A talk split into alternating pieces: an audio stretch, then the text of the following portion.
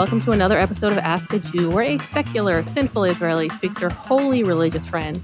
I'm Yael, here with Chayalea. Um, part of the reason we started a podcast was really just so we could talk to people that we like and find interesting for an hour and say that we have a podcast as an excuse. Exactly. Um, but we are so excited to have Yascha Mounk here. Hi, Yascha. Hi, that's the reason why I have a podcast. Yeah, right? I, I feel like it's such a good life hack. It, it, just gives you an excuse to ring up anybody in the world and say, talk to me. And you know, sometimes they say no, mostly they say yes. It's great. yeah, yeah. It's like this the South Park episode where um, Cartman said he was a food critic, but he was like a Yelp reviewer, and he would go into restaurants and be like, "I'm a food critic." Uh, Oh but welcome to our little Yelp review of a podcast. So, Yascha, you're a, a professor pr- professor of international affairs at Johns Hopkins, right? You're like you're a million things. You founded a Persuasion, which is a digital magazine. You have a great uh, podcast called The Good Fight that we love. Um, you're uh, wait, I have to like An author. So many things. You're a uh, contributing editor at The Atlantic. You're a senior fellow at the Council on Foreign Relations. You're all these things. You're our age, And, and I put it is in my super contract, but I have to mention every single one of these things, so I would walk out. So thank yeah, you for. I just want because I I want my parents and Kyla's parents to listen to this and see how much one can accomplish at our age. no, it's embarrassing Uh, for us. Come but- on. as, as, Also, as, you as Tom wrote- Lehrer once said, it's a sobering thought, but when Mozart was my age, he'd been dead for six years. Yeah, And I think when Tom Lehrer said that, Oh my you know, God. he was five years younger than I am now. So Oh my God. I think about Martin Luther King Jr. all the time, who was killed at 39. Imagine yeah. what he accomplished in You know that how amount the- of time. you know those Instagram memes that go every once in a while. You're like, you know, George Clooney didn't get his first role until 40, and so and so didn't go to space until he's 50. But every year they make the rounds, and every year I am like older than one person on that list. I know. I know. At some point, even those are going to become irrelevant. Uh, but know. Yascha, you have a great book called uh, "The Identity Trap" that I, I just, I really, really love this book, and I've I've read a lot about this subject. I think, but every I was just uh, texting our, our little group chat earlier. I feel like every word in that book was was concise and useful and helpful, and really took people through kind of the history of what you call I, call identity politics, but you have a different different word for it. Um, and it just just really really great book. Highly highly recommend it. Um, but what I'm more interested in before we get to the book is why do you write so much? you just had a book come out Wow. like a year ago, right? Didn't you just have a book come out? I had a book And come out like a year and a half ago. Yeah. Um, Yeah. Well, I, I, you know, to put you at your ease, I'm not going to write another book for a while. So everybody should buy this book and read this book, but it's not going to Okay. be the next Me book for a little moment. Um, Yeah. I mean, this book kind of, uh, you know, came out of a shared set of concerns, um, and and you know, part three of this book kind of originally was going to be part of the earlier book. I mean, I realized it really needs its own book, and so in this particular case, I sort of, you know, wound up with one one book too many on my hands. Wait, uh, before we get into the book, which I want to talk about, and I love your the the way I got introduced to you is from your other book, The People versus Democracy, and I, I have a lot of questions about that, and a lot of questions because of what's going on in Israel right now. I Mm. think there's a lot of relevance to Yeah. that earlier book of yours, but I really want to talk about you growing up in Germany as a Jew, Yep. if you don't mind. I'm so curious about that. And first of all, how did your family end up living in Germany, and what was it like being Jewish as a kid in Germany? You know, should I mean, you know, I know that you know when somebody first mentions a certain historical event, um, you know, a bell goes off, and I, I, you know, I swore to myself that I would get through the whole episode without mentioning of the bell. But you know, now you ask me No, how my no, parents no. end up in Germany. How can I end up, you know, not mentioning the event? Honestly, this is four four minutes in. This is kind of late for us. I know, I know. We usually get to the Holocaust what, a lot what earlier. event are you? yeah, I know it's it's like you know it's the Scottish play. You know, I'm not going to say Macbeth. Uh, so look, my my my grandparents, uh, you know, grew up in shtetls in Central Europe. Uh, you know, in what's now Ukraine, what what what would have been uh, the Austro-Hungarian Empire at the time for most of them. Um, and uh, you know, they became good communists as, as teenagers, uh, right? Like hoping for, for for for a world which was more tolerant, in which you know being Jewish or Mhm. being part of this or that group wouldn't define you deep down, in which you would have opportunities and be able to see what you have in common with other people, irrespective of that.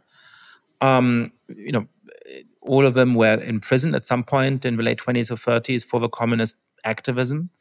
Um, survived the Holocaust um, by mm-hmm, going mm-hmm. Uh, east, actually. So they were in the Soviet Union for for most of it, and came back to Poland. Mm-hmm after the war to to help to build up the regime, which they still had hopes for, um, despite all the things they might have learned by that time about you know um, uh, uh, Bolshevism. Um, uh, and in 1968, this is something that's sort of surprisingly not that well known. Um, there was this big state-sponsored anti-Semitic campaign in Poland. So in 1967, there was about 50,000 Jews left in the country. I mean, obviously, wow. many, many, many fewer uh, than the about three million that there had been before the war, but still some right. substantial number. By 1970, there was 500. Um, so really, the remaining wow. Jews were, wow. were, were pushed out. Um, and my family scattered to, uh, uh, to to Sweden and Denmark and the United States. And um, my mom, because she was a musician, ended up uh, um, being a student in Germany and then staying on. And my grandfather joined her there. And so my mom and my grandfather oh. sort of ended up in Germany, and much of the family ended up in in different places. And I was, you know, born and uh, raised in Germany. I was born in 1982, so so a good moment after that. Um, so that's that's how I ended wow. up. Wow, it's interesting because you know my grandparents are Holocaust survivors. Were Holocaust survivors. They stop showing away. off. My grandparents but, are Holocaust survivors too. Such a common theme here. Yeah. Anyway, um, but my grandmother particularly was so anti-Polish and anti-Poland in a way worse. I mean, I, I, know it sounds crazy to say this, but I feel like she spoke worse about the Polish than she did about the Germans. And mm. it's interesting that post World War II, Germany ends up having, you know, a thriving Jewish life there and, eh, for a lot of people. And Poland is really still like a wasteland of Jewish life. And it's, I don't know, do you have any like thoughts about that? Why, how Germany was able to allow I don't, and I don't mean legally, but mm. I'm saying emotionally allow Jewish communities to grow there. What do you think about that? Yeah, I mean, uh, you know, part of it I think was the difference between the political systems. Um, you know, there was much right. less uh, vibrant uh, Jewish life in East Germany until 1989 than in West mm. Germany. Um, so, mm, uh, right. you know, perhaps it was more about sort of the general political background conditions. And of course, you know, in a totalitarian system, uh, you know, anybody who has, uh, you know, an associational life is not directly under control of the state um, and a set of values that isn't, you know, directly the promotion of a ruling ideology of a country is by its nature suspect. Um, and you know, there's mm. many tragedies of sort of a grand promise of communism in the 20th century that uh, you know was was betrayed and turned out, uh, uh, despite genuine hopes of often well-intentioned people, to be uh, uh, you know the foundation of really cruel societies. Um, but I think the way in which it uh, just destroyed the ability of minority groups to be true to themselves is is is one of those. Wow, that's a really good point. Mm. Is Germany? Um, I, I, know people. I've heard you talk about this before, also about how Germans really view um, outsiders as outsiders versus like in America, where everyone who moves here becomes American, and because it's more based on ideals and ideology. Is it still like that? Do you find is Germany still like that, or has it become more? like the United States because of the mass immigration, or is it has it made it worse? What do you? I think it's definitely become better and and sort of uh, I mean, the, the, the slightly cynical thing to say from a Jewish perspective is that uh, you know the sort of refugee crisis in 2015 and um, uh, all of the sort of political contestation over it and some of the real problems that came to the country with it has been great for the Jews because finally we're no longer the only other. You know, like when I was growing up, um, yeah, yeah, you know, Germans say it could be worse. Yeah, Germans were grappling with their history um, for, for, for, for, right. for, for, good and obvious reasons. Um, and I uh, had real trouble. You know, I, I come from a family because because you know my grandparents were communists and my parents grew up in socialist Poland and so on. I had extremely little Jewish tradition. I mean, my sense of being Jewish was reasonably strong because of my family history and so on. But you know, I, I, I mean, I, I, joke that sort of majority of time that I've gone to Passover dinners, it's been as a plus one of my shiksa girlfriends. You know, like it's it's it's sort of right. So right. anyway, so growing up, it's not like I was sort of predestined to think of my Jewishness as sort of this incredibly important fact about myself, but it was hard not to in Germany for two reasons. One is that sometimes I experience forms of anti-Semitism and you know forms of uh, you know aggression and so on, and that was kind of unpleasant, but easy enough to deal with because you can have a reaction right. of of measured pride of saying, you know what, you think I'm somehow less than because I'm Jewish? I'm not. Screw you. You know, I'm going to stand up for mm myself. And mm-hmm. it's sort of obvious how to mm respond, even if it's not always pleasant. But there was this really strong strain of philo-Semitism in which all of these people who I was growing up around had this really strong sense of, um, you know, our country is defined by the Holocaust and mm. my relationship to what it is like to be a good German is defined by my uh, shame for and sorrow of the Holocaust. And because there mm. weren't a lot of Jews in, in Germany, it was about 30,000 until the early 1990s, and then it sort of grew to about 100,000 because a lot of ex-Soviet Jews came to the country. Right. Um, you know, a lot of people I grew up around, they'd never met a Jew right? And so when we mm. finally met this mythical creature that somehow was, you know, representative in the minds of, you know, their historical shame, they wanted to prove to me, you know, how much they love the Jews. And so yeah. they would, you know, tell me yes. how beautiful a language Hebrew is, assuming that I must speak Hebrew, right? or they would tell me, you know, that yeah. Woody Allen's movies are very funny because somehow, you know, in the mind of a German in, in the 1990s, like Woody Allen was a stereotypical Jew, you know. Yeah. Was that uh was that like it's amusing funny. or uncomfortable or both? Both um, you know, now when I go back and I feel traces of it, I'm amused, but that's because, mm-hmm. you know, I've worked through some of the stuff and I live abroad and, you know, I'm sort of less touched by it. At the time, I did, uh, you know, I, it was funny. I was able to laugh about it, but it made me feel like I would mm-hmm. never truly be an equal, right? Like the more people wanted yeah. to prove to me how much they liked me and you know what special sympathy they had for me because of what happened to my family.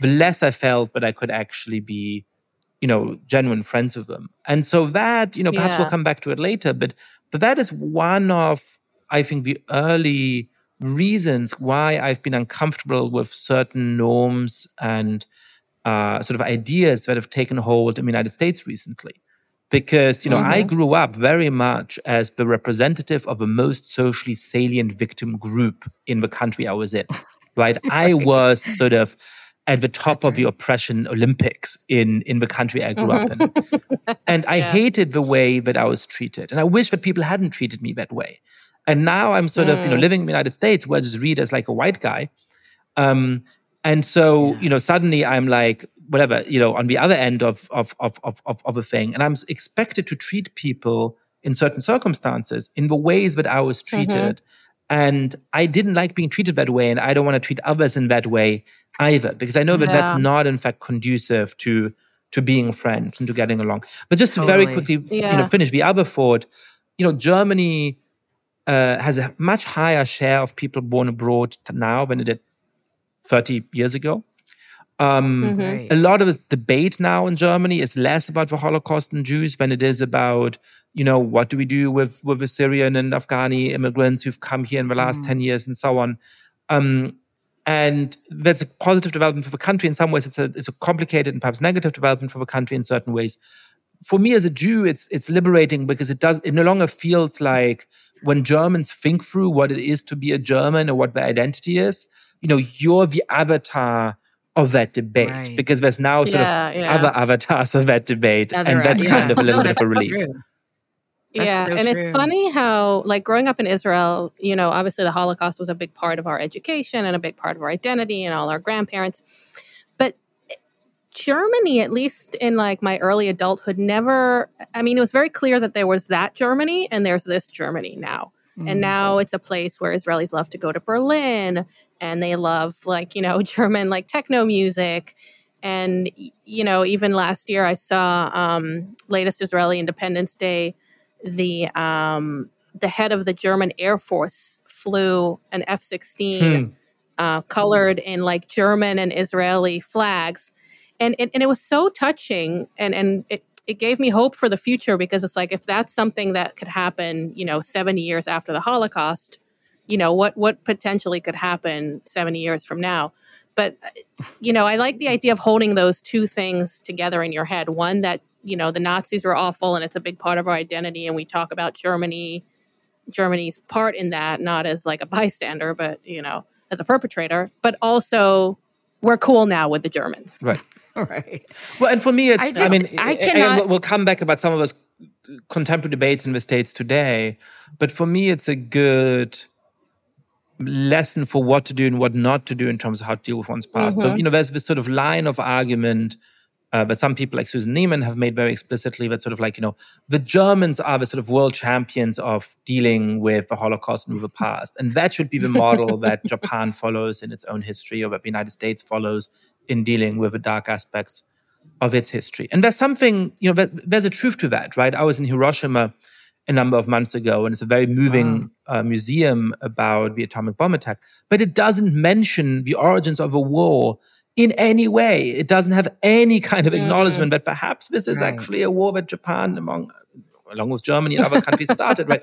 And sort of that complete historical neither is obviously a problem. It's obviously a problem that in some parts of the American South, people really don't want to teach uh, yes. about slavery or that they do want to mm-hmm. sort of glorify the Confederacy. Absolutely. But on the other end, I don't think that the kind of moment of single minded obsession with the Holocaust and the Nazis that Germany was going through in the late 80s and 1990s when I was growing up was particularly helpful to the Jews living there. I don't think that that actually yeah. made it made it easier. And even then, no German ever said, uh, so far as I know, you know, the Holocaust is the definition of Germany. You know, the Holocaust is the founding mm-hmm. moment mm-hmm. of what Germany is. You can't understand Germany and German history There's without no, being forthright uh, about nine, the Holocaust.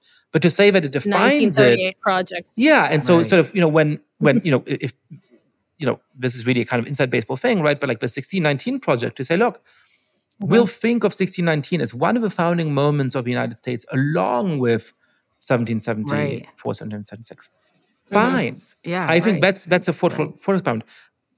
But parts of a project, part of representation, really you know crossed out 17 76 and put in 1619 yeah. setting. That is the foundation of America. And that makes no more sense than to say that the Holocaust is the foundation of, of Germany. Yeah, well, Americans like to overdo get, everything. I just want to get to a point where when I meet a German, I don't automatically start thinking like, "Who were your grandparents? Where were they in 1939? what were they doing?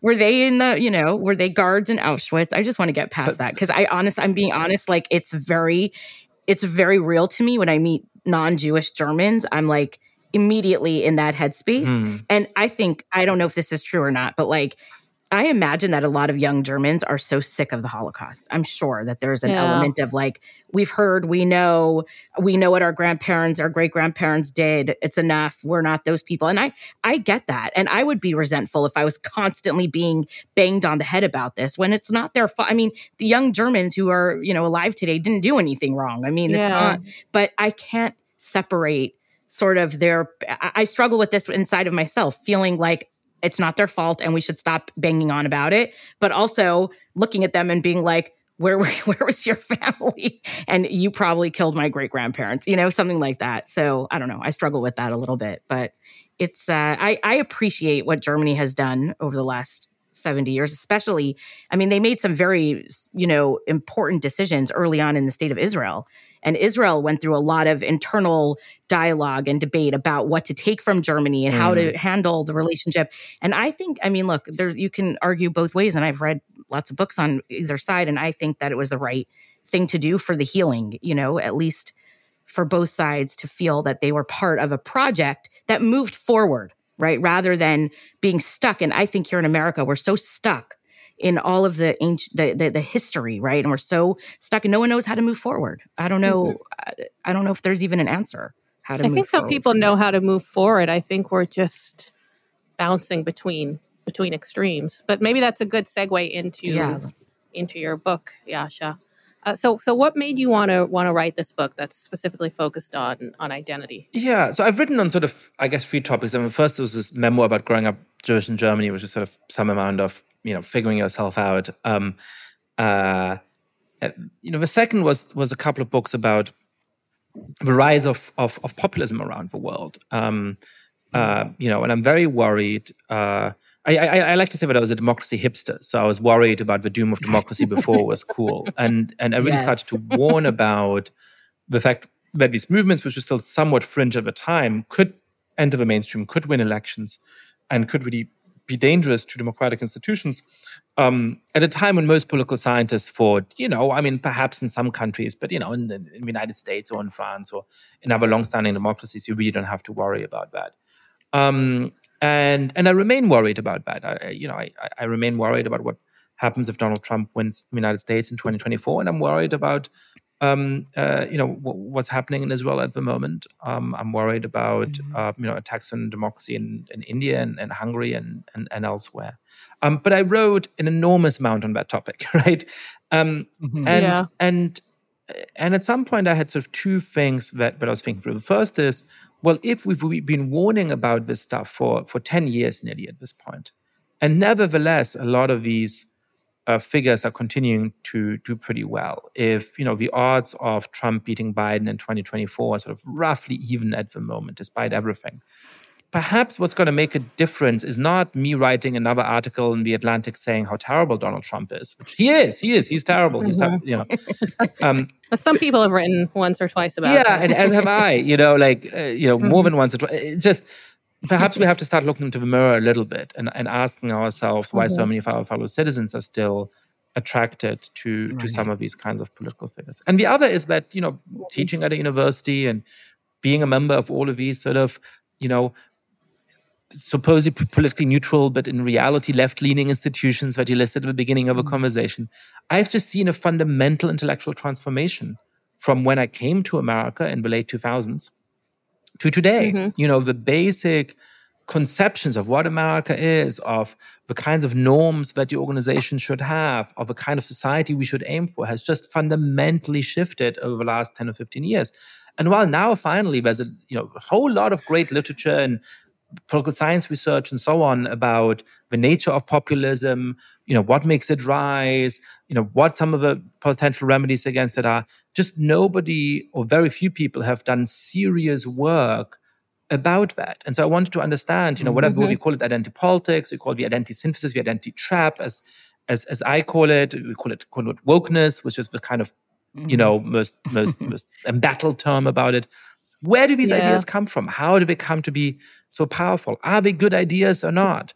And how can you be serious about you know fighting injustices that persist, fighting for marginalized groups, of which Jews have often been one and will once again yes. be one quite possibly? How can you have a conception that takes very seriously the ways in which people can be marginalized on the basis of a group they're, they're part of, but while holding on to a more inspiring, a more universalist, a more humanist vision of a kind of society that we want to build. And so you know yeah. that's that's that's what what the book is. And it goes back you know one thing that i want to emphasize is that i sort of anticipate that some people looking at the people versus democracy and the great experiment was all about you know how to make democracies work and the threat of populism. They're going to say oh you know yascha's changed course. You know he used to be worried about trump and now he's talking about how terrible the woke are or something like that.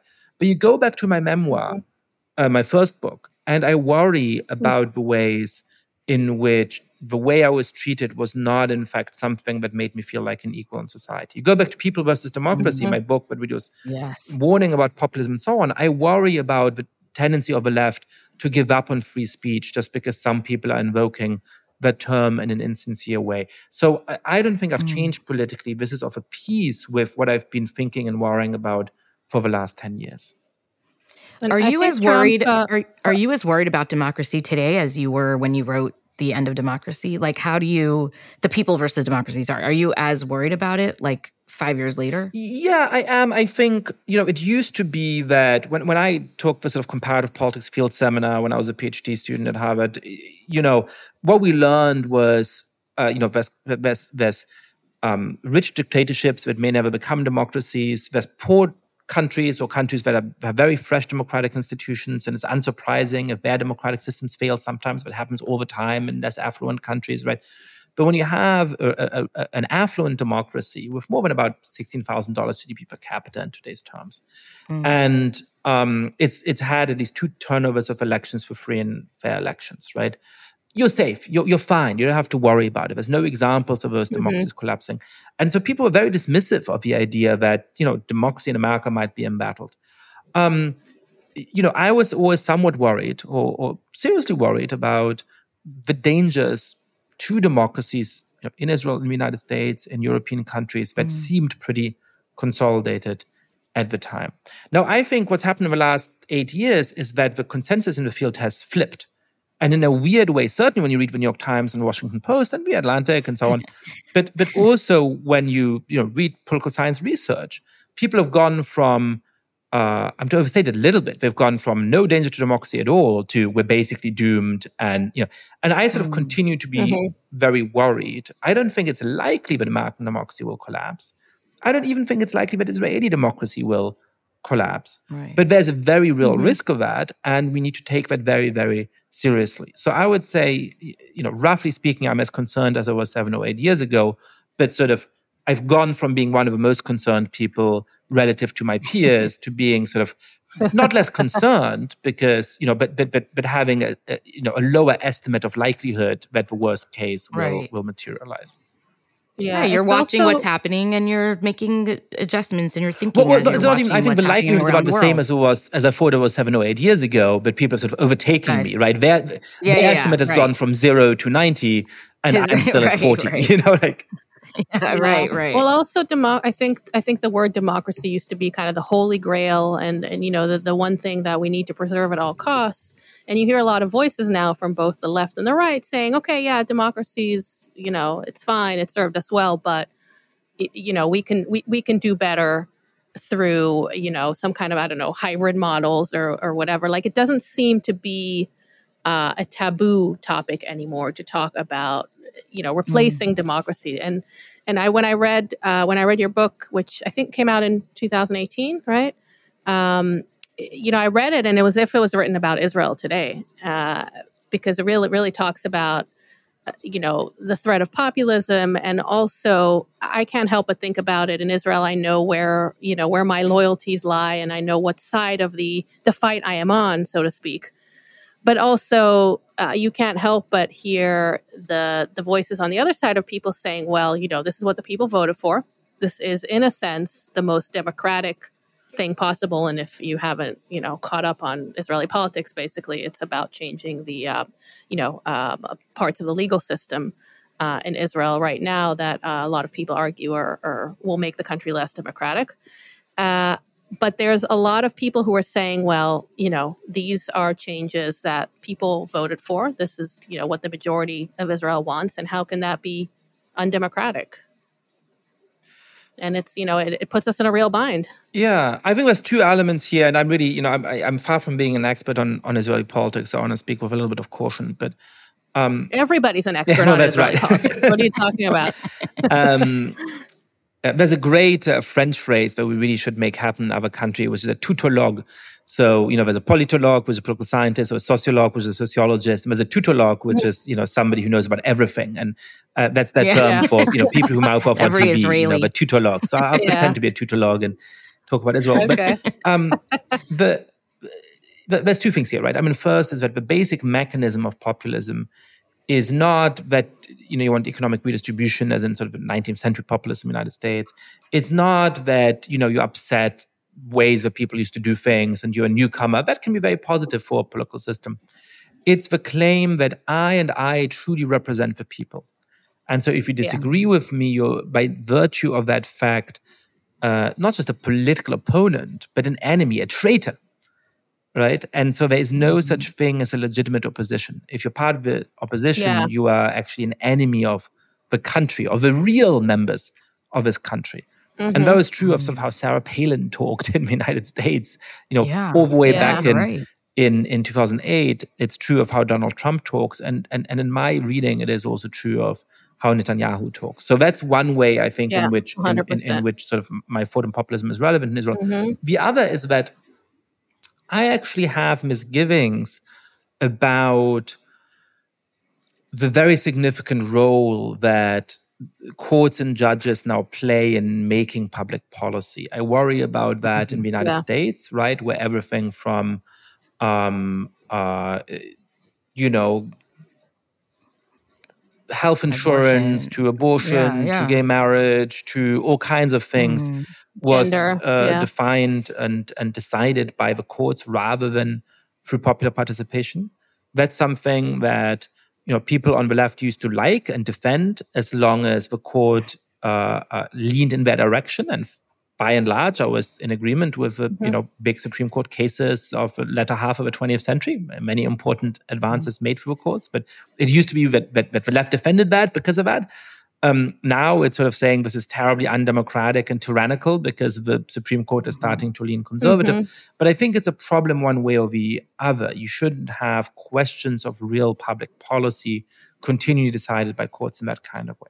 But what you do need is a court that can step in when the prime minister or the president oversteps the boundaries of a constitutional authority. Because mm-hmm. part of democracy is not just to vote for one government, it's to be able to send that government home if you don't like it anymore. And we see in countries yeah. like Hungary or in countries like Venezuela that when you don't have a check on the executive, it can become very easy for them to, dis- to, to misshape the public sphere, and the basic institutions and the protections for voters in such a way that it becomes effectively impossible to send a democratically elected government back home by democratic means. So in the Israeli context, mm-hmm. context, I actually think there's some amount of point that critics of the Supreme Court have in saying it, it was one of the courts in the world that made decisions about most things, that was most actively mm-hmm. involved in setting public policy in a sense. And there was something troubling and undemocratic about that. The problem is that the current mm-hmm. set of reforms is not just trying to circumscribe the area in which the court is able to rule, it is really gutting it as an institution that provides any kind of check on an executive that is overstepping the boundaries of its yeah. power. And so, even though I have some sympathy for the complaints, I think that the remedy as it's being pursued by a government which is very active, demonizing anybody who disagrees with them, is is a real mm-hmm. concern for sustaining, you know, free and fair elections and an even playing field in Israeli yeah. politics. Yeah, I, I, yeah, I agree. Yeah. And I also think, you know, you mentioned Netanyahu talking about people as being traitors and the right. And the problem is once uh, once the level of rhetoric goes there, you can't bring it back down. So you can't you have to fight fire with fire in a way. Uh, right. And so you hear from the from the opposition, from the people protesting, you hear them also go into hyperbole. You know, everything's a dictatorship. Uh, everything is a threat to democracy.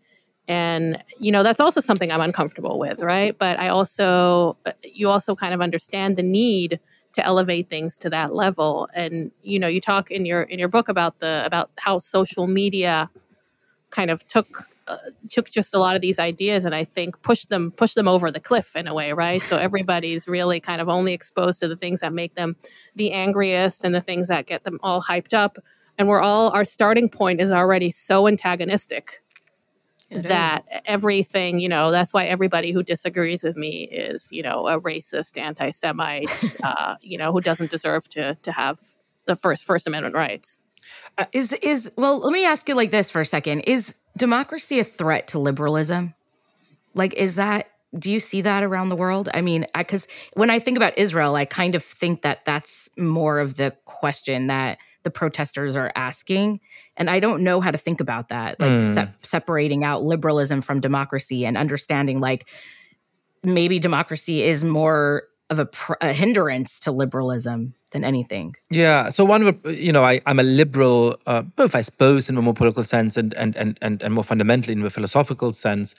But the problem with the word liberal is that uh, it it's just so uh, yeah. open to misinterpretation. People mean so many different things about it that even if I really, in, in, a deep sense, define myself as a philosophical liberal, I'm worried that uh, you know the term yeah. always confuses people. So, so let me say a couple of things about this. I mean, uh, the way I think of our political systems is liberal democracies, or you know, more conservative people might say it's democratic republics. And, and what that expresses is two twin values um, individual freedom and collective self determination, right? So we together want to make decisions about the rules, the laws that bind us. We don't want to live in a country where uh, you know a dictator or monarch or army general or, or rabbi or priest or an imam mm. tell us how to live, right? We want to collectively make decisions about the laws that that bind us in our political life. You may have private um, mm. uh, uh, ideas about how to live that are influenced by religious authorities, and that's fine. Um, but at the same time, we want to have that individual freedom, right? We think there's limits to what the majority can tell us. If the majority tells us to go to church, we say, no, we have freedom of conscience and we should be able to mm-hmm. decide ourselves how to worship and whether to worship at all, right? If the majority tells us what kind of relationships we're allowed to have, um, we should say, no, um, uh, that is something that we decide as, as, as, as private individuals. That's not up to majority vote, right? And so I think what, what you're really right. asking is sort of, do individual freedom and collective self determination come in conflict. Um, and, uh, you know, in a sense, they don't, in a sense, they do. They don't because any society where we've actually been able to sustain genuine freedom over time has been a democratic society. Um, you know, you right. can have a place like Singapore, you can have, you know, certain Middle Eastern dictatorships that allow for some amount of, you know, individual freedom uh, in terms of lifestyles, in terms of consumption of alcohol or whatever. But but ultimately, right. you know, the moment that you criticize the government, the moment that you're sometimes somehow seen as um, being out of the ordinary, there's a very real threat of you going off to jail. So so these societies have not been able to sustain genuine individual uh, freedom. And so actually the only mm. societies where, you know, where, where you can have one is societies where you also have the other. But it's always a political project to, to retain the majority for that. When majorities of people keep voting for candidates that want to say, we are the only good ones and we're going to shut everybody out, or for people who say, hey, we have a set of moral views and it's our way or the highway. If you don't disagree with them, then, then off to jail with you. You're not going to be able to sustain that system. So I think in a fundamental way, you know, there's a reason why you only have generally democratic societies where you have generally free societies and only have generally free societies where you have generally democratic societies. But, but holding those two things together and winning majorities but keep affirming those basic principles is always hard political work. And once one starts mm. to give away, the other is in danger as well. mm. Really Do you think uh, yearn- the yearning for freedom is, is a universal thing? I mean, because there are countries like you mentioned, Singapore and uh, you know, who live in, it, seems like relative comfort in these kind of, uh, you know, regimes where that serve their needs but limit their freedoms. I think it is. I do think that there's certain mm-hmm. universal mm-hmm. values that humans uh, uh, come to long for. Um, but it mm-hmm. depends on the context. Um, uh, you know, when you are very, very poor, you care more about having dinner than being able to you know express your philosophical beliefs. Yeah, once you've had yeah, dinner yeah. and once you've come to know that you can have dinner in a regular way you're going to want to be able to do that other thing too right? Um, so i think it's it, you know um, uh, here's a great example right? I mean some people in china say that uh, you know democracy is just a western idea. We are a confucian culture. We are more collectivist culture you know these these values mm-hmm. of democracy and stuff we don't really care about them you know that's that's not a chinese cultural value. And again, I think mm-hmm. in a mm-hmm. sense it was true for a little while because China was an incredibly poor country in which, right. you know, people rightly thought, I want to make sure that I'm able to feed my child. I don't care about anything else right now. But I think as China is becoming more affluent, there will be more demand for those forms of self determination. And one of the proofs of that yeah. is an island I spent a little bit of time in the spring by the name of Taiwan, which is just as Chinese culturally, which is has the same mm. uh, uh, there's some indigenous people as well, but but the majority population has the same ethnic origin. It's Han people. Mm-hmm. Uh, they speak Mandarin. Um, it's a Confucian collectivist culture in certain respects, and they have fought for and sustained a vibrant democracy for 30 years. So you know, Taiwan is important mm-hmm. not just geopolitically, but as as a proof of the fact that these kind of culturalists, you know, oh, this is not a universal value. You know, we Chinese people don't care about it. No, that's untrue there are lots of Chinese people mm-hmm. who do mm-hmm. care about that, and when they get the chance, um, they they fight for those kinds of freedoms. And so, um, you know, that doesn't mean that we should go in and impose democracy by force. That doesn't tend to work. It doesn't mean that we should right. be naive yeah, about the deep obstacles, yeah. right? About the deep obstacles in many countries to establish democratic systems. Lots and lots of very important caveats. But do I think that most people, once they reach a certain level of, of security and material comfort, want to make decisions for themselves about how to live and what to say, yes, I, I don't think that that's just sort of, you know, a, a Western European or, or or Christian or Jewish or whatever thing. I think that's that that applies to yeah. humans in every corner of the globe. That's interesting. I think what you're saying is so is so power. It's so deep actually, and I I think a lot of Western liberals, especially here in America, don't know people who are really illiberal. And so they assume that everybody has the same kind of view of like politics and life choices. But I come from a community, I think, the Orthodox Jewish community, that really does have a different view mm. of what liberalism is, right? And there are elements of illiberal thought and belief within the Orthodox community. And I'm saying that not in a disparaging way, I'm saying it as a reality that, you know, a lot of Orthodox Jews want to see you know israel be more of a you know uh, religious state and all of these things but when you say it the way you did about choosing to live in a place where you can be who you want and worship the way you want when you talk about liberalism in that way i think everybody agrees that that's important whether you want the head rabbi to be in charge or whatever all of those mm. different elements are are you know may change you know wh- whether you grew up religious or not. But everybody wants that at the end of the day. They just don't realize that that's what being a liberal means. It doesn't mean that you are going to a pride parade every June, right? It means that you want freedom of speech and freedom of movement and, you know, free Although you were at the pride parade in Jerusalem last June. I was. we have true. photos of you. well, that is true. But, so, so as sort of, you know, one of the really interesting weird transformations of the last 15 years is this much more vibrant post-liberal space. And part of it is uh, conservative or right wing or you might say reactionary in certain ways, and part of it is is is, is left wing, right? I had a debate recently, uh, you know, with with one of sort of in good faith um, representatives of the right wing post liberal tradition, Sohrab Ahmari, uh, with an interesting mm, kind of personal yeah. and biographical backstory and so on.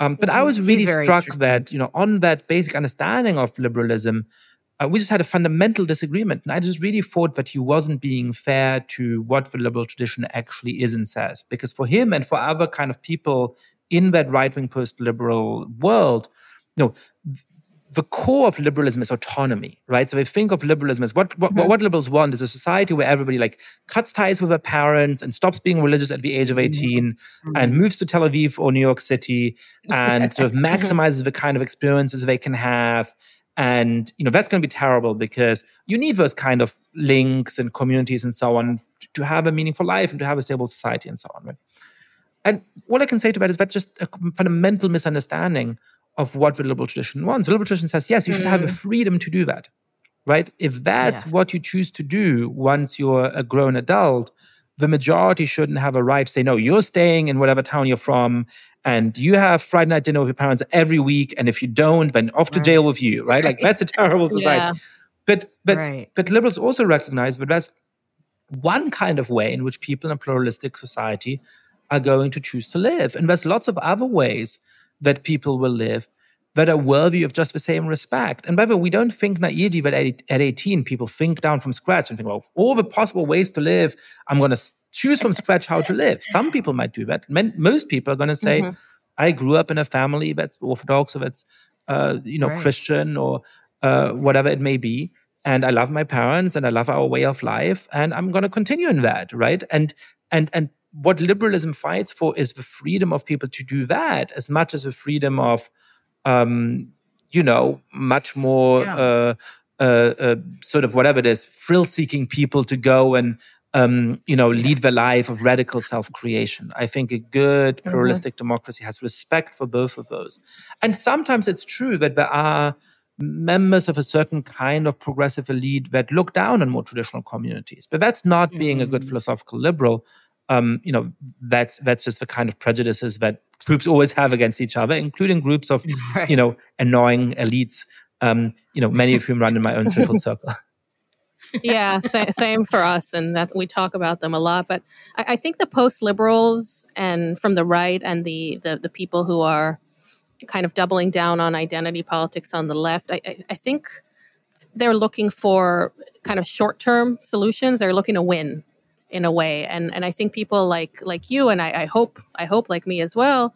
We're thinking of things that are sustainable, right? We're thinking of systems that could work for everyone in the long run universally and not just like let's let's win this battle because sure if identity you know if, if or if post liberalism wins right now and i don't know we uh, we manage to tap into everybody's phones we maybe will be able to lower lower the threat of terrorism but what are the long term implications of that and it, it, just seems to me like people aren't thinking about about things that are sustainable and could work for everyone everywhere.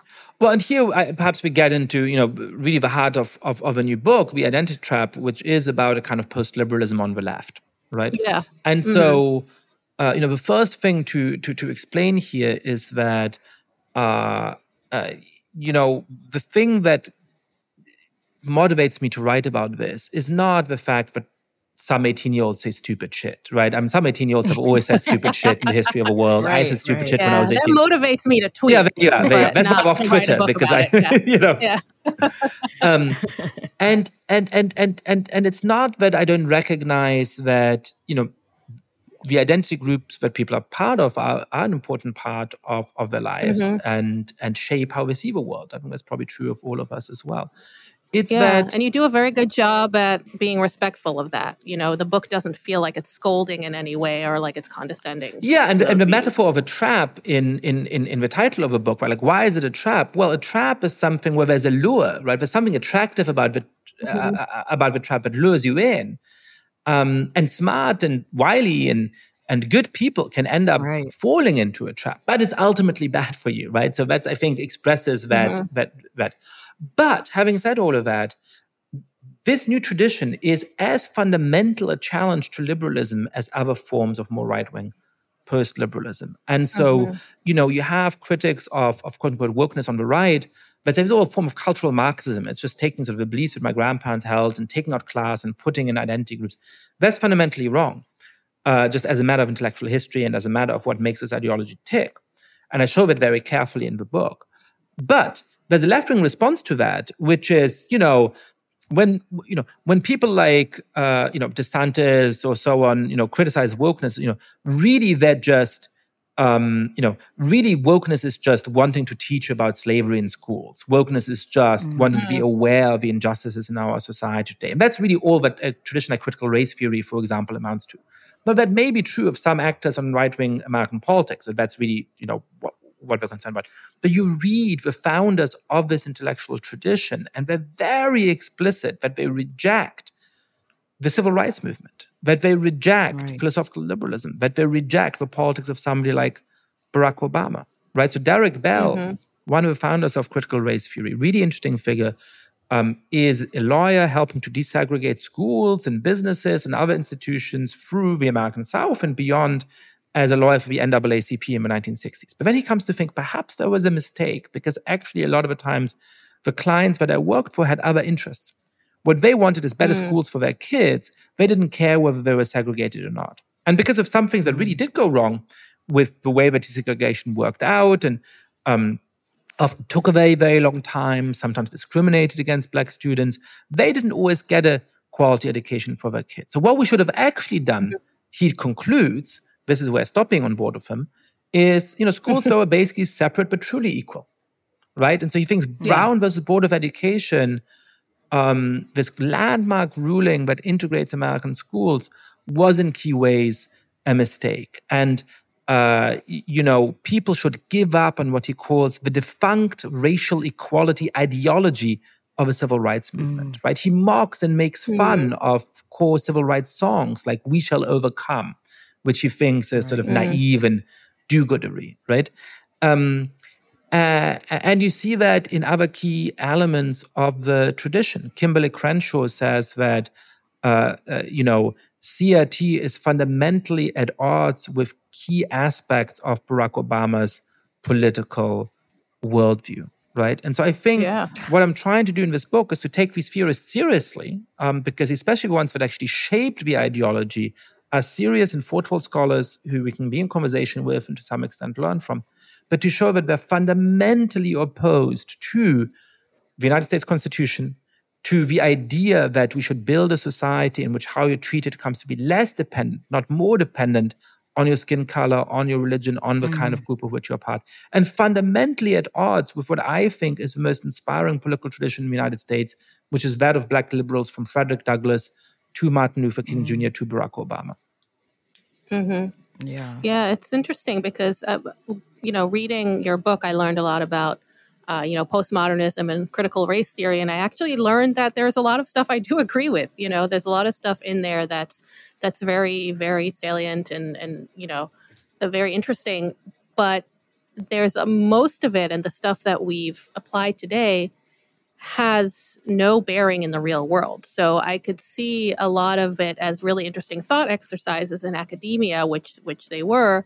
But once you try to translate that to public policy and you have like friction with the world, none of it makes sense. So how do we get to the point where, you know, these these ideas that were still pretty much on the margins of academia have become, you know, are, are popping up in, you know, Bank of America HR training for their, you know, employees. Yeah. So, so part one of my book really chronicles the intellectual origin of these ideas, and no mm-hmm. sort of nobody with training in intellectual history has done that before. There's a couple of very polemical book by sort of these right wing figures that you know just say cultural yeah, Marxism yeah. and you know that answer.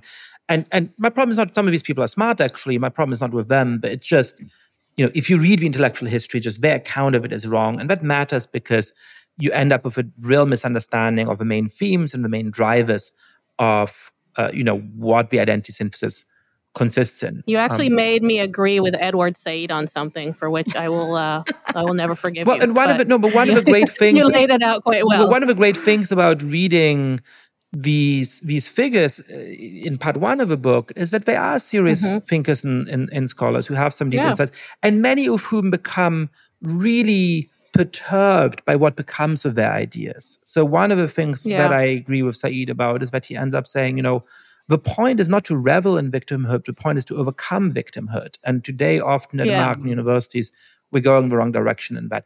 Um, Gayatri Spivak, a sort of post-colonialist uh, uh, uh, thinker who grew up in Calcutta, is Indian by origin.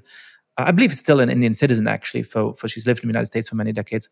Um, uh, you know, coins this really influential idea of strategic essentialism, which really helps to explain how people on, on the progressive end think about race today. Um, but she becomes really worried about it, right? And, and an analogy to mm-hmm. the tea wallahs who sell tea on streets in India, she complains about the identity wallahs at American universities who, you know, are completely humorless and so on. So, so a lot of these thinkers are critical of tradition. We then get to the sort of modern day prophets of the vulgarized, popularized version of this, which is Ibram X. Kendi and, and Robin DiAngelo. Mm-hmm. And they, I think, are much more simplistic and much less worth, um, you know, taking seriously. Um, so how does yeah. that happen? That's what I sort of try to explain in the second part of the book. And what I roughly say is, um, first of all, the social media has a huge role in that. And it's not just because it amplifies extreme voices, but for much more interesting mechanisms. So the first is that, uh, you know, when you have an old fashioned high school, people identify in all kinds of ways. They identify based on the cultural and ethnic origin of their parents or mm. the religion that they have. They might identify as jocks or geeks or, you know, theater kids or whatever, right? right? But it's limited because you have to have a real in-person community that shares some kind of identity with you, right? To have a socially salient identity, there's got to be a minimum number of people who share it. And given right. sort of size constraints, that means that there's only so many of them available, right? Once you have the rise of uh, uh, sort of communities like Tumblr, where people can tag their identities and find others who have that and create new tags, create new identity categories, it's enough for a tiny fraction of the overall population to think of themselves in that way to get that sort of viable identity community off the ground. And so that's why this sort of social media microblogging, self tagging mechanism that you get from mm-hmm. Tumblr is really crucial mm-hmm. in the mm-hmm sort of uh, proliferation of, of many new right. identity categories. And then when you have this platform where everybody has their own like tiny little identity, you need some kind of overarching ideology that helps to keep that together. And that starts to become the popularized form of the identity synthesis where it's sort of, you know, you know, never being offensive, being called out for uh, something being wrong, you know, silence being wrong. violence, mm-hmm. you know, um, impact mattering rather than intentions, all of that becomes really central to that sort of governing ideology of Tumblr, and it starts to escape out into the written form through platforms like Thought Catalog, um, through websites like everydayfeminism.com, uh, and and you start to see that that's where I encountered for the first time, sort of like 2014, 2015. I somehow stumbled on everydayfeminism.com with articles like, you know, eight things to fun. tell your yoga teacher who thinks cultural appropriation is fun, you know, and stuff like that. Yeah, like, yeah, oh, yeah. they've really taken the stuff that so far I only knew in the seminar room and found a way of making it sort of BuzzFeedy and viral, right? And, and then there's another transformation which is crucial, which is that when Vox is founded in 2013, most of the views to the website come, most of the views to, to its articles come from the website. People still used to go to vox.com mm-hmm. and they look at what's there, right? Right. And that's how people read the news. And when that's the case, any one article has to appeal to a lot of people, right? Because if I go to a website right. and nine out of 10 articles are of no interest to me, I'm not going to come back. But around 2015, 2016, social media became so influential, so so so so such a big part of traffic that most of the mm-hmm. article views were through social media. And who are you connected to yeah. on social media? People who share an identity.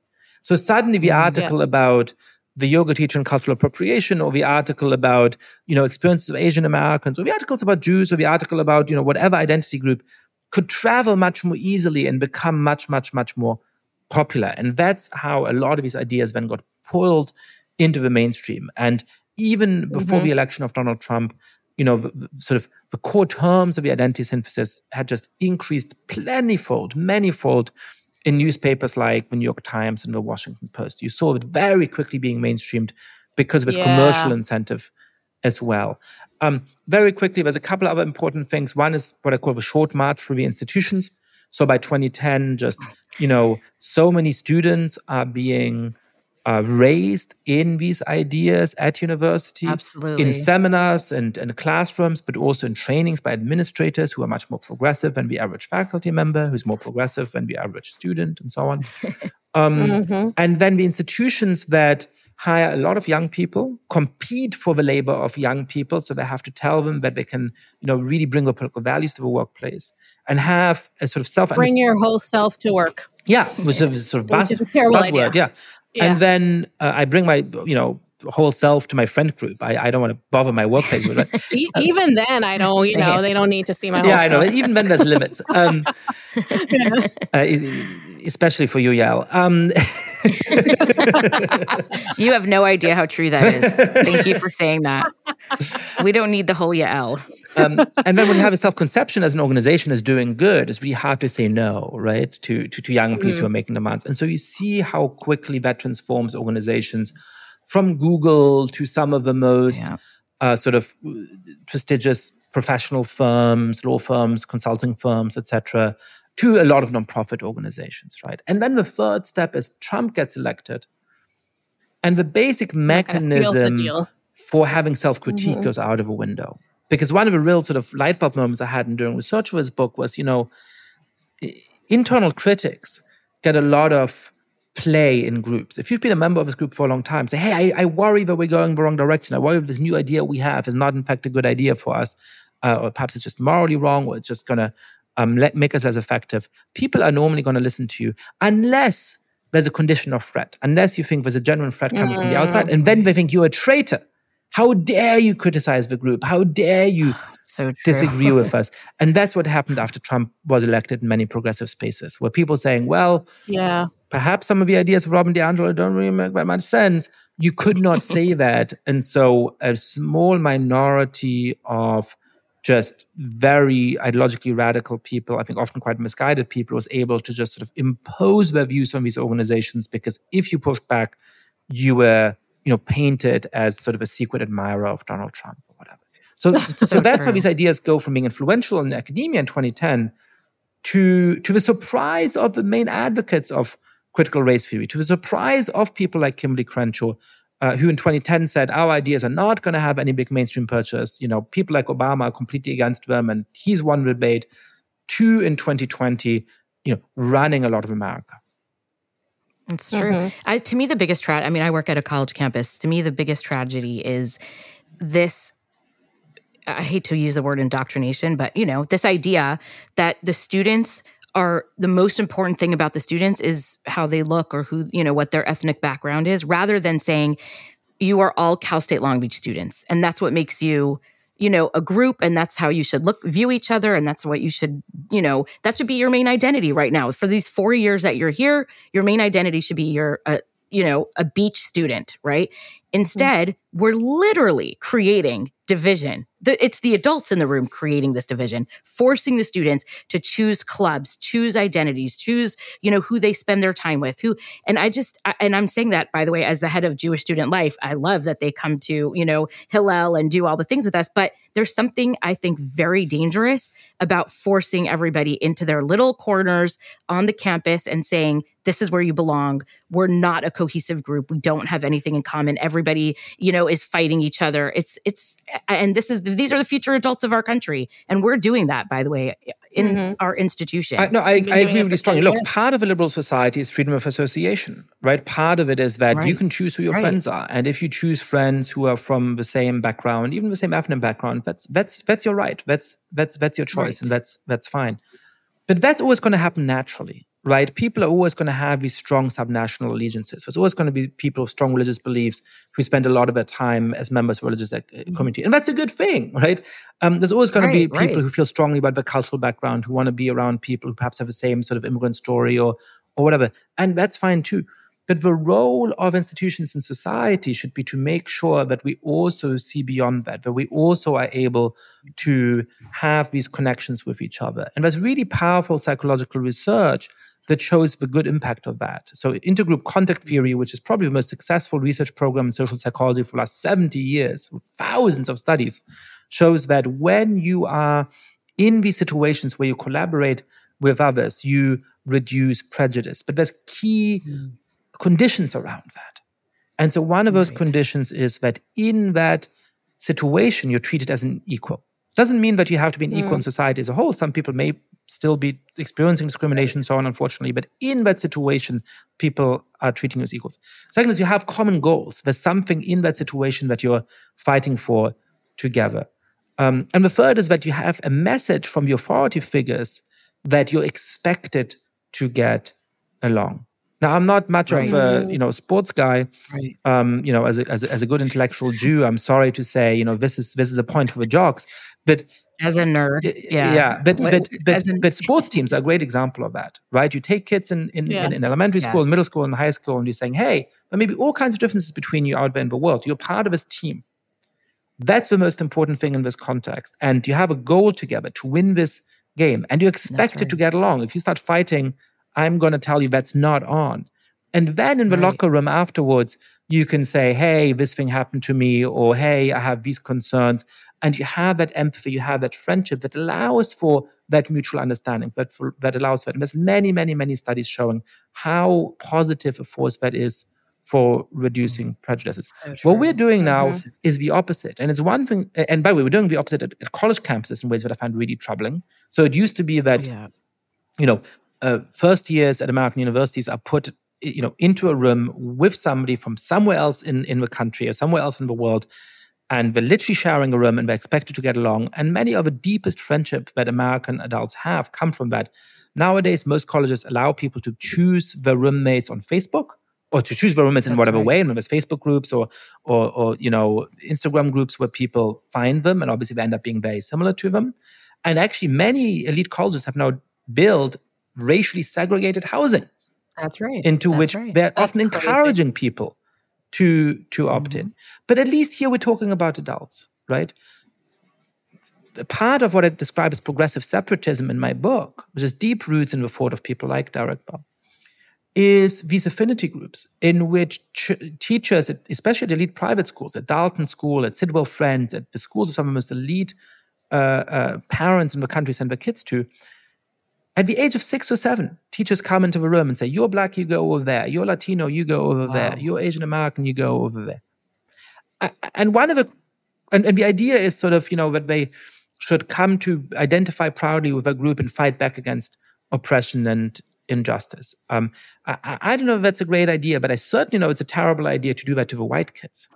Because when I was growing up in Germany, you know, uh, there was Catholic or Protestant religion lessons, and since I wouldn't take either, you know, I and the two kids of Turkish guest workers had a free lesson. And you know, we read Bravo, which was this kind of like somewhat smutty German teen magazine. So I had a good time. Yeah. But That's hilarious. Uh, but you can't. I mean, that's unfair, right? You can't tell the white kids everybody else is being lectured, and you like go to recess and you know yeah. uh, play ball or whatever. That doesn't seem fair. So what they do is to get white people into a room and they tell them, you need to embrace your whiteness. You need to have a stronger racial self-identification, and the hope is that that's going to you know, make you a great anti-racist activist who denounces white privilege.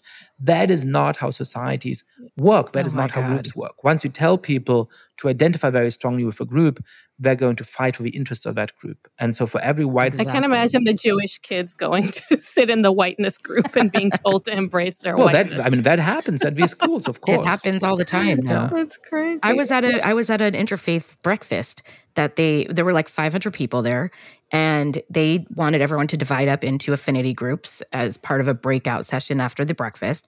And I looked at the list of affinity groups and I said, I don't fit into any of these affinity groups. I'm not going to sit in a group of white people and talk about, you know, whatever white people are going to talk about. I'm sorry. Like, it just doesn't make any sense ethnically, religiously. Like, there's nothing about me that fits into that group. But I wasn't, there was no other space for me to fit in. This whole thing is stupid. I'm sorry. It's just a stupid way of dividing up a room. And, and this is, and, and, and, and, there's two important things in here, right? I mean, one is just that I think is fundamentally a bad idea, right? Like, let's say that I easily fit into a group of you know white people, which right. I think, given yeah, even Jewish if, history, right. is, is is dubious and certainly not uh, how my great grandparents were treated.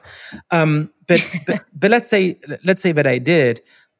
I don't define by my ethnic group in that way. That is not yeah. how I think mm-hmm. of myself, and uh, so I think it, it, it, does violence to people who say, no, I, I identify myself in, in different ways by the political values that I have, by the aspirations that I have, by the bad jokes I make, by whatever, right? Yeah. Um, right. Uh, mm-hmm. And then the other problem is that you're always going to have people whose membership in a group is is marginal, right? So it can be Jews as members yeah. of a white group where, where it's sort of marginal. Right. It can be Ismaili Muslims who are sort of, oh, you you go over to a Muslim group. Well, actually, you're going to a group. Mm-hmm. A lot of whose members might think that you know you're um, you don't belong. Uh, uh, you, you, know, a, a, a, terrible religious traitor because of the particular beliefs you have, and you know you deserve to have terrible things done to each other. So we have a society in which who you are is just always fundamentally seen through the identity group to which you belong.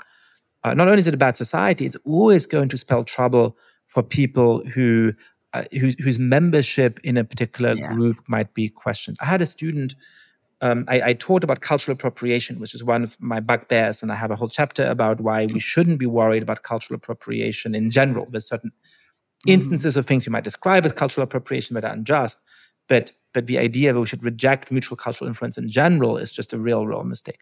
Um, I have yeah. a student who, during the pandemic, was asked um, to recreate one of the artworks in the uh, collection of her university museum, uh, which is a way that museums were trying to engage people during the pandemic when people couldn't go and see the actual exhibits, right? Right.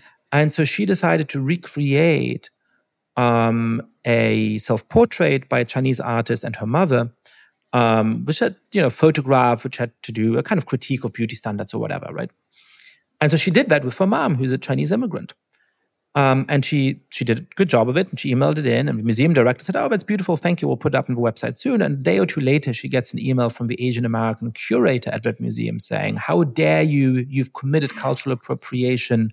This is deeply oh offensive." Oh she wrote back, I, I, don't understand. I'm in this photograph. My mom is in this photograph. She's a Chinese immigrant. Yeah, but your dad is not Chinese. You're not fully Chinese, so you don't get to. This is an oh American oh Ivy League university which has a racial mm-hmm. purity test for whether this poor girl and her mother are allowed yeah. to recreate that artwork because even though she thinks of herself as Chinese American, her mother is in fact a Chinese immigrant, her dad is not. And that, that is sort of how that group logic will always end up mistreating people whose membership right. in that group can somehow be seen as marginal.